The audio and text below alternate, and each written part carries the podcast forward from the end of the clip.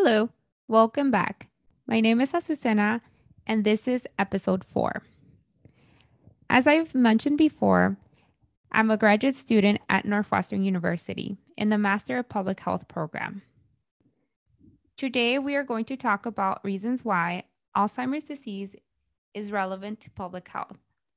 We're also going to revisit some of the topics I discussed throughout this podcast.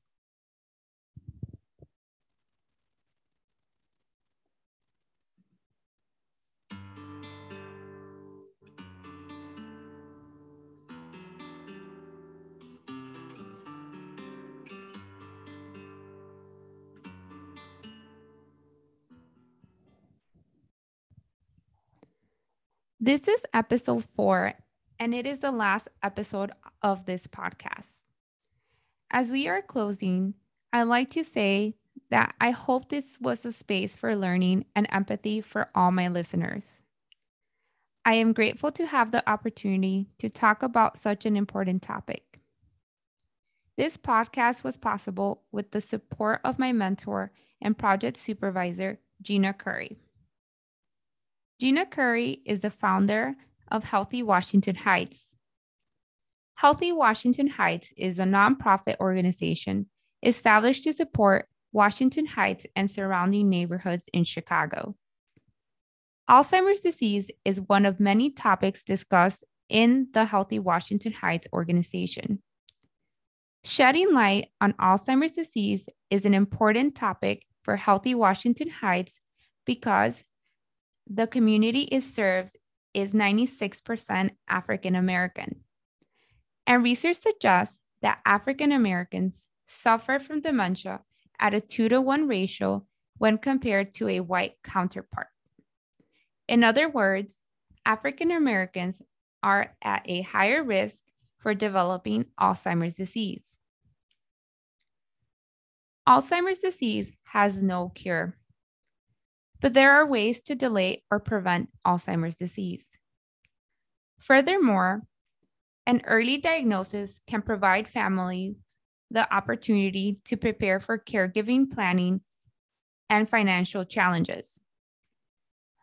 Although we did not talk about the interventions in this podcast, I encourage my listeners to talk to their doctor about ways to delay or prevent Alzheimer's disease.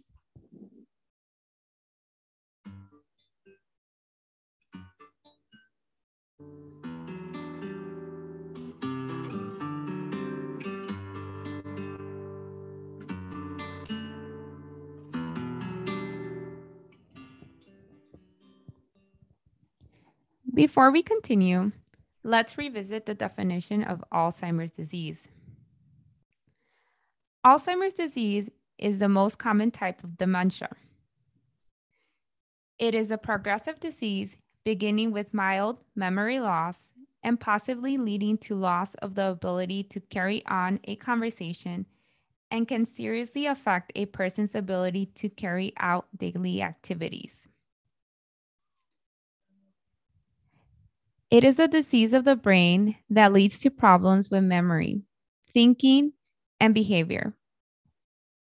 Please note that Alzheimer's and other forms of dementia are not a normal part of aging.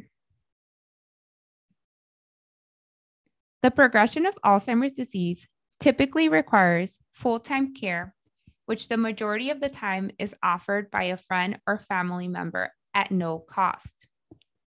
This type of caregiving is known as informal caregiving.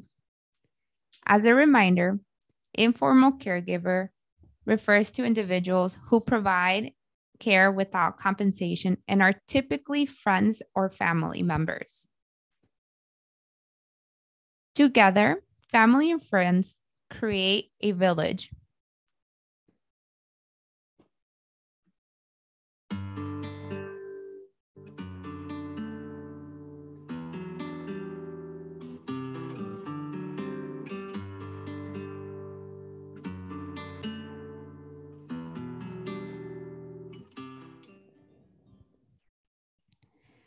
In episode two and three, we talked about the value of creating a village.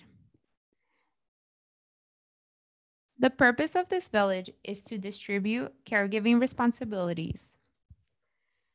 For episodes two and three, I incorporated conversations that I had with Dr. O'Connor and a group of informal caregivers. Although the interviews were conducted in different settings and different people were involved, the concept of creating a village was consistent in both groups. In both groups, we acknowledge the extreme demands of caregiving and the resilience of caregivers through its very difficult journey. It is not rare for people to rise to the occasion and meet the demands of caregiving with or without others. However, I encourage my caregivers to feel empowered to ask for help and accept the support of others. Allow yourself to feel tired and take breaks when you need them. By asking or accepting the support of others, you are creating your village, which provides the opportunity to alleviate stress and pressure, which are commonly associated with caregiving responsibilities.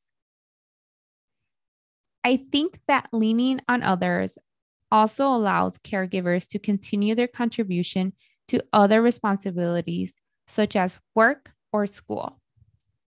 That being said, having the support of a village may be a great strategy to prevent or minimize mental and physical challenges as well as presenteeism.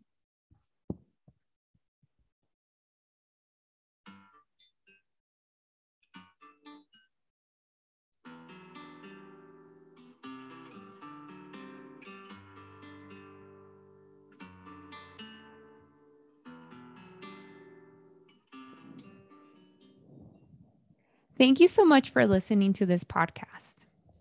As a reminder, throughout this podcast, we talked about common caregiver experiences, as well as the importance of creating a village.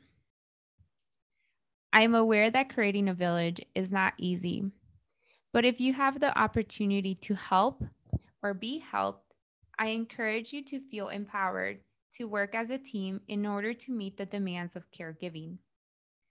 Before ending, I'd like to thank Dr. O'Connor for her contribution to this podcast, as well as the group of informal caregivers for being willing to share their experiences.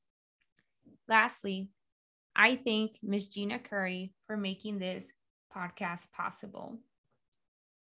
For more information, visit www.healthywashingtonheights.org.